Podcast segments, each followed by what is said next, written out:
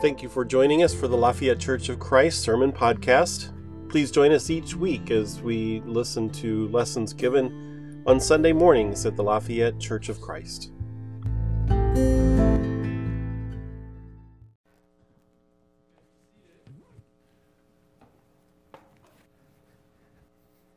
And good morning, church.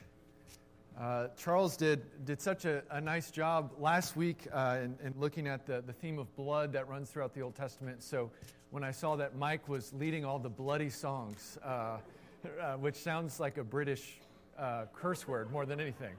Um, but I was, I was excited to, to see that, and, and I, I like the way services fit together like that sometimes. Uh, it's good, good to see all of you. good to have you all here. Glad you were able to carve yourselves out of the, the, the ice this week and make it here. Uh, I'm going to call Alicia up for a kind of an uh, announcement. We're tacking on, and then we'll, we'll get right into the, the sermon. So, Rich, maybe that mic. Good morning, Lafayette. We um, want to celebrate with the Isums. Their baby Ashton will turn one year old on Saturday afternoon. And so we are asking each one of you to, or family units, to write a note of encouragement or happy birthday greeting.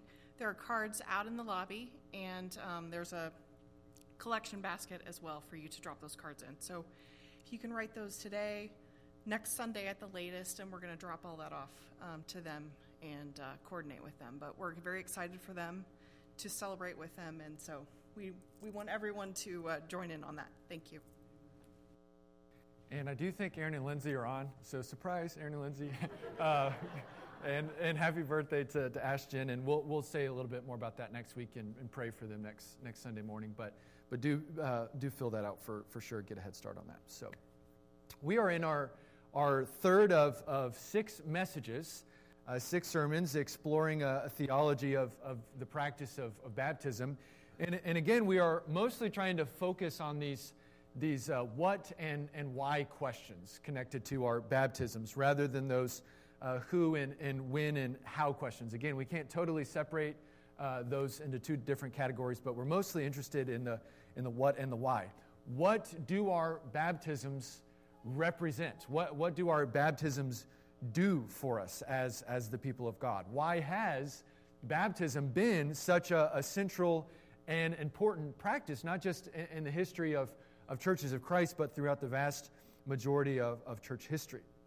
And I think those what and, and why questions that, w- that we're interested in in this series are, are perhaps more clear uh, in our text this morning from, from Romans chapter 6 than probably anywhere else uh, in the New Testament. So, this is one of those sermons where, where the text is just so powerful and, and speaks for itself to, to such a great degree that I, I really uh, just want to read these, these uh, 14 verses a few times and then sit down.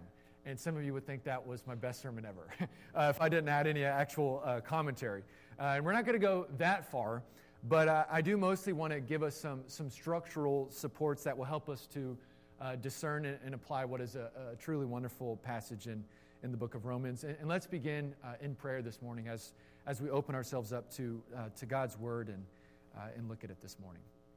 Dear God, we are uh, just thankful for this opportunity here at the beginning of the, the week on the Lord's Day to, to gather as the people of God, to, to sing, to, to commune with our risen Lord, uh, to give, to, to just uh, celebrate with, with one another, God. And I am uh, especially mindful of the opportunity we have this morning to open up these ancient words uh, written down by your servant Paul in, in the book of Romans. And I just pray that this time of preaching would be a time of worship, and that our, our time spent in the text this morning would inform us and, and shape us, and that we will keep our, our hearts and our, our minds open to, to what you would uh, speak to us this morning. We ask all these things in the name of Jesus. Amen. So, in uh, December and in January, I, I somewhat uh, accidentally happened to, to watch a, a, handful of movies that were either uh, musicals or music based uh, movies. And then I was able to, to go to, to the Fox here recently with, with one of your extra tickets, uh, which is a, a, good thing for you to keep in mind, uh, should you ever come into some extra tickets. Uh, some of you love musicals, and, and others of you, uh, like a certain member of my own household, absolutely despise musicals. And so, uh, for those that fall into that, that, that latter category, bear with me for a moment. One of my favorite things about a good musical is the way that each unit w- within the, the musical contributes to the overall story being told. And so, by unit, I, I certainly mean the, the two different acts, acts act, uh, act one and Act two, but also the different movements within each act and, and the different songs within each movement and all the way down to the, the, specifics, the specific lyrics and, and, and melodies uh, within any, any given song. And those units of, of various sizes are, are, in a good musical, they're, they're pieced together in, in a very clever way, in a very purposeful way, in order to, to tell a, a masterful story. And so, again, in, in good musicals, uh, a certain character uh, appearing may be accompanied by a certain bass line and so you can sort of uh, anticipate certain things. Or a, a song can uh, be repeated with a, a, new set of lyrics, which connects the two songs in two very different parts of, of the play together. Uh, a song can be repeated, uh, a, a, certain lyric can be repeated by multiple characters in, in, very different settings. And so there's all sorts of ways to, to connect these different units uh, together and, and to create additional meaning. And of course, we could say all of this uh, that we just said about a musical, we could say all of that about other forms of storytelling beyond the musical. Uh, a great movie, uh, even in just two hours, a great movie or a, a great novel or a non musical drama or a symphony without any words, uh, all of those things uh, can, can do the same thing, which is why most of us can consume our, our favorite plays or movies or, or novels uh, multiple times and, and, constantly find fresh meaning within them. And so, all that to say, during this time that, that I found myself just sort of, I really just watched several movies and then realized they were all musicals. Uh, I didn't really set out to do that. But in that same stretch of time, these last two months, I have also been slowly studying the, the book of Romans. And I, am convicted that everything I just said uh, about uh, a musical or a, a, good movie or a novel or uh, any sort of play can also be said uh, about the book of Romans.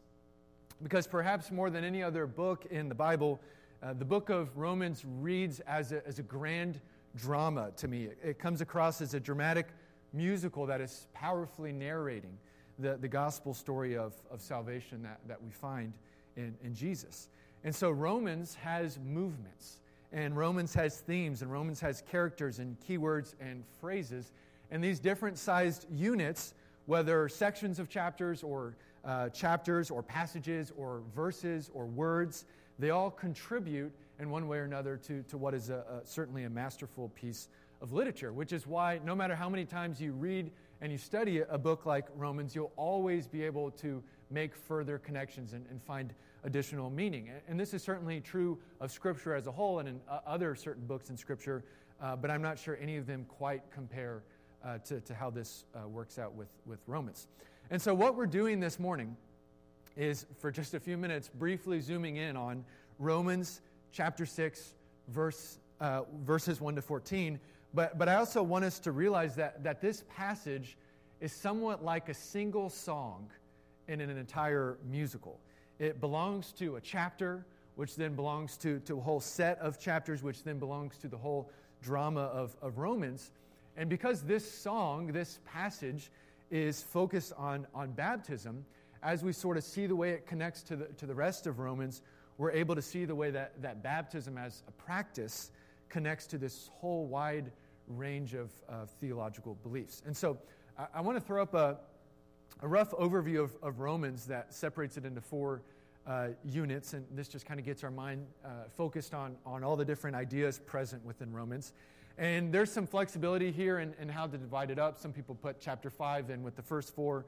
Uh, again, some flexibility. But this follows the, the folks over at the Bible Project, who I, I, think do a pretty nice job at presenting the, the flow of Romans. And like they always do, they're, they're able to, to sort of present Scripture as, as a story. And so in chapters 1 to 4, uh, we read about the, the way the gospel reveals God's uh, righteousness. God's. Um, better than Gad, Nathan. No, I'm just kidding. So, Gad and God's uh, with the choke in there. The gospel reveals God's righteousness. And, and there's lots of teachings in these first few chapters about the, the sinfulness of Jews and Gentiles and, and about God's wrath and his judgment and about Abraham and about justification by faith and all these theological themes uh, come to the surface.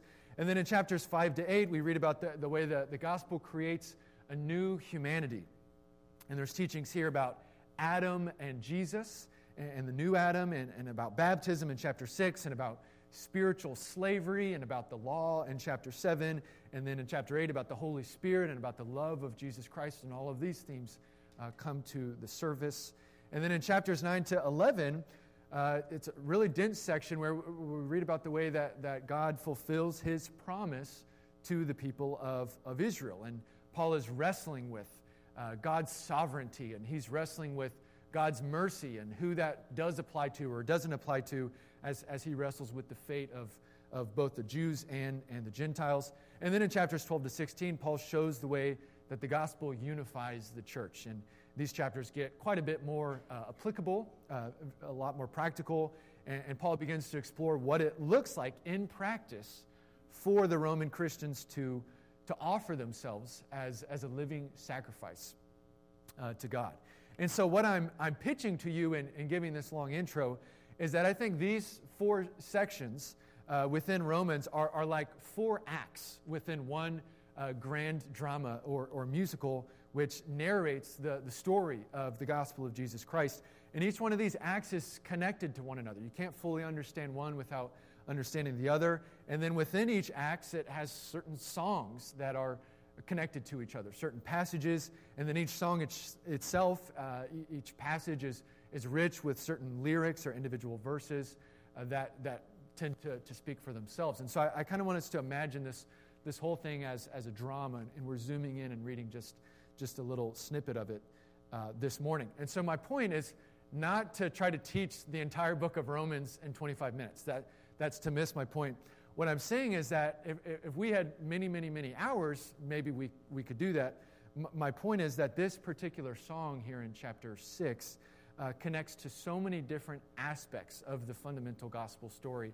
And what Paul's saying in just 14, uh, 14 14 verses is also connected to, to everything else we could read about in, in Romans. So let's zoom in uh, just for a few minutes, starting here in, in verse 1. And as Kevin noted, it, it starts off with, with two questions.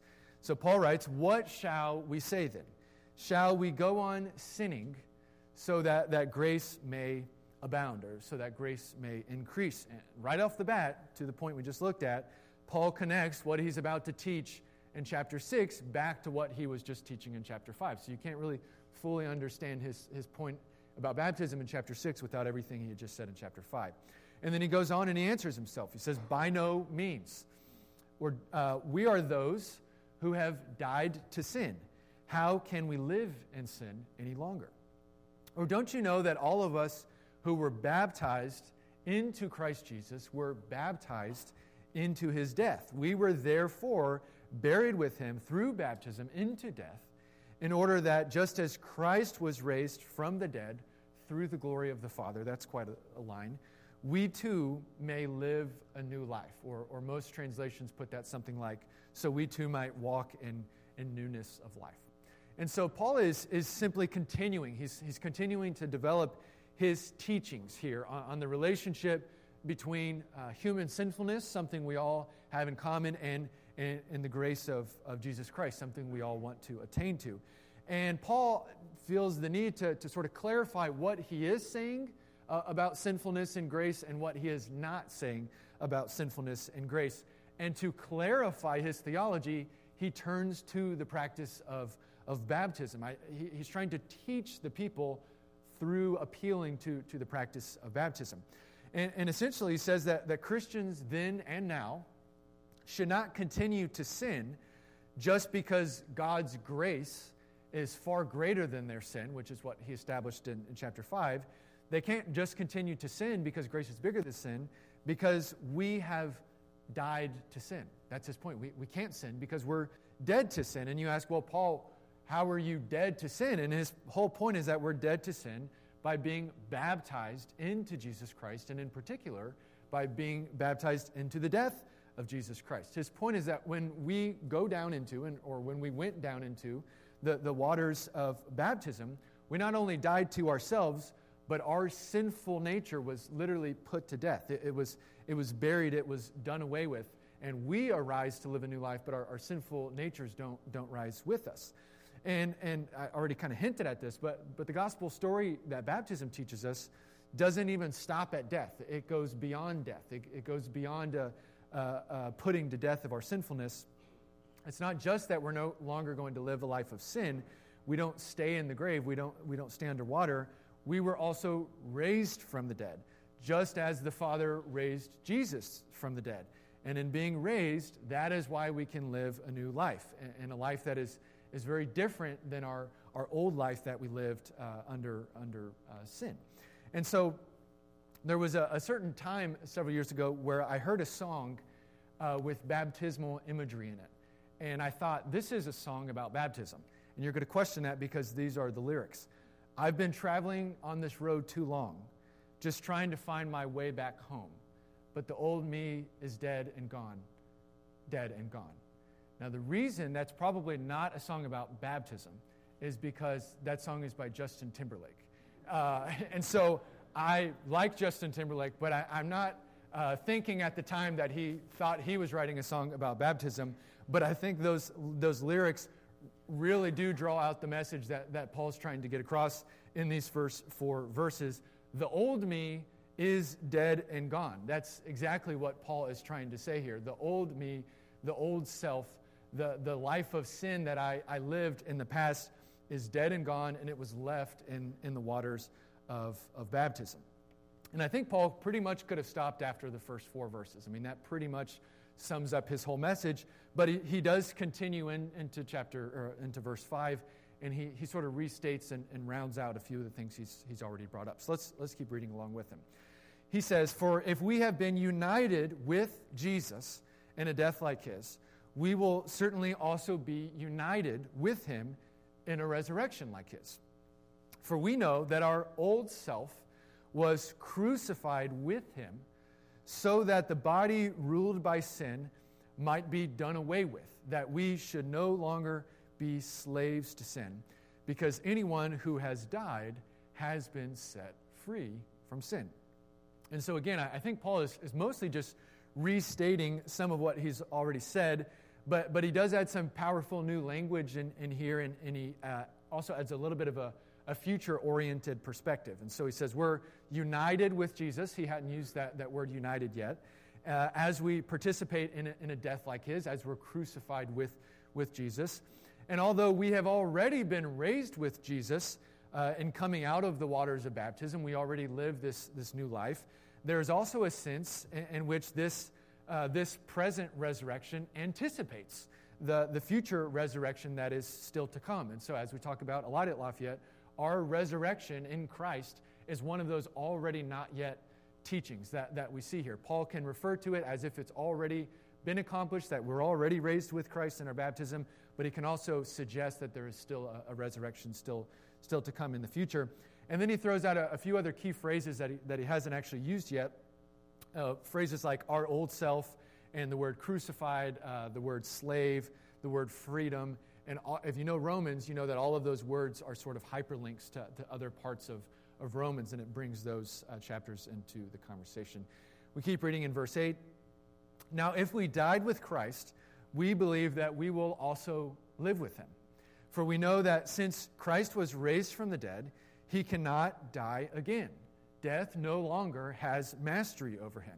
The death he died, he died to sin once for all, but the life he lives, he lives to God. And so, in God raising Jesus from the dead, death uh, with a, a, capital D no longer is, is the master of Jesus. That's what we just sang about in that amazing song right before the, the sermon. That, the, the power we feel when we start singing Up from the Grave, He arose. It, uh, that was a nice rendition of that. The reason we, we, we feel that power is because it is proclaiming the gospel story that death no longer has mastery of, uh, of Jesus, that he arose, and in doing so, he is the, the victor over death. And so, the, the Jesus that, that we worship and, and that we follow and that we serve and that we commune with um, every week is not a crucified Lord. We, we commune every single week with a risen Lord. And, and Paul is very firm in declaring that Jesus has moved once and for all from a state of death to a state of, of resurrection. And his confidence in Jesus having done that is what makes verse 11 perhaps the, the most astounding verse uh, in, in, these 14 verses. Uh, Paul moves from Jesus to us, and he says, In the same way, so in, in the same way of everything I just proclaimed to you about Jesus and his death and resurrection, in the same way, count yourselves dead to sin, but alive to God in Christ Jesus. Paul has the boldness uh, to declare that what Jesus experienced in his death and resurrection is comparable in some way to what Christians experience in their own deaths and in their own resurrections in, in their baptisms. We count ourselves dead to sin and alive to God, just as Jesus did, because we have been united to Jesus uh, in participating in a death like his and in a resurrection like his in, in our baptisms. And then to, to top it off in, in verses 12 to 14, Paul makes this uh, theology a little bit more practical. He really holds off on a lot of this to the, the final few chapters of the book.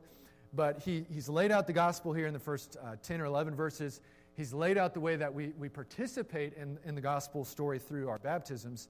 And now he lays out his expectations, the expectations he has for the, the newness of life they now share in Christ.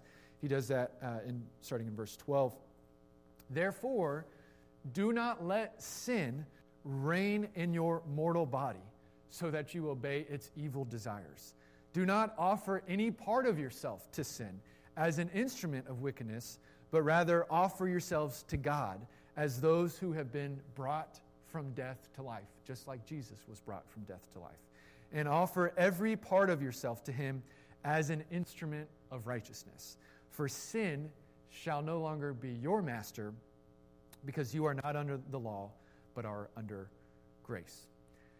And so, if you're like me and, reading this passage, it's, it's kind of difficult to, to just stop in verse 14 because if you studied Romans, you know that Nathan referenced uh, Romans 7 this morning, and there, there's so much more that, that still uh, could be said and, and is said in Romans, connected to everything we, we just read in these 14 verses, which is exactly why we started the way we did in, in looking at Romans as, as a grand drama where any one song within the, the, the, musical or the drama connects to, to the rest of it. And so I am not arguing that the whole book of Romans is, is about baptism. That, that, would be, uh, that would be an overstatement, that would be an overreach. The whole book of Romans is about the gospel of Jesus Christ and, and the salvation we experience because of that, that gospel. But baptism is a, a practice, it's, it's something we, we do that reveals and teaches and reinforces and helps us to participate in that entire gospel story. It's a practice that has connections or, or links to many of those, if not all of those other theological beliefs that, that we read about in Romans. And again, going back to our, our very first week, this is why, to me, it's, it's an absolute tragedy to, to minimize baptism down to a legalistic hoop that one must jump through and it's also a, a, tragedy to say, oh, because of those people's legalism, we're just not going to pay it any attention altogether.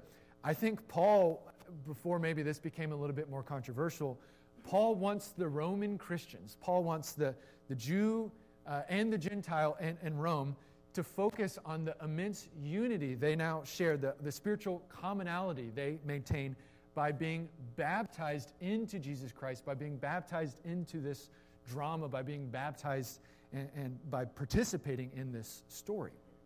And so Paul teaches the, the church in Rome and, and he teaches the other churches across the Mediterranean world all sorts of things. Paul spills a lot of ink and he offers his thoughts on, on any number of, of topics, but Paul is pretty clear what he considers to be of utmost importance, 1 Corinthians 15. He considers the death, burial, resurrection, and the appearances of Jesus to be of, of utmost importance. And he's trying to be very clear in this letter that the, the unity the, the Romans share with one another is based on that same core story, that they are united more than anything else by their participation, by their baptisms into the death, burial, and resurrection of Jesus. So, could we say more about baptism based on all the, the connections Romans makes? I think we could.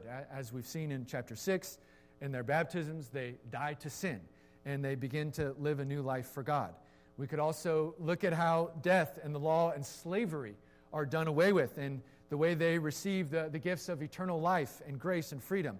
We could look at the way they are justified by faith, as Abraham was, the way that they receive grace through the last Adam, the way they are shown mercy uh, by being grafted into God's family tree. We could look at the way that they no longer receive condemnation because they are in Jesus Christ, chapter 8. We can look at the way they are children of God because they have received and are led by the same Spirit of God which dwells within them. We can look at the way they're more than conquerors because neither death nor life, nor angels, nor rulers, nor things present, nor things to come, nor powers, nor height, nor depth, nor anything else in all creation will be able to separate them from the love of God in Christ Jesus their Lord. And that does not even touch on chapters 12 to 16. And so, what I am trying to say this morning is that Paul was trying to get the Roman Christians to see just how significant it is that they have been united to that story, that they have participated in that story by being baptized into the death, burial, and resurrection of Jesus. And my contention would be that it's just as significant for us as it was. Jackie and Carol are going to head back to the prayer room. Let's stand and let's sing.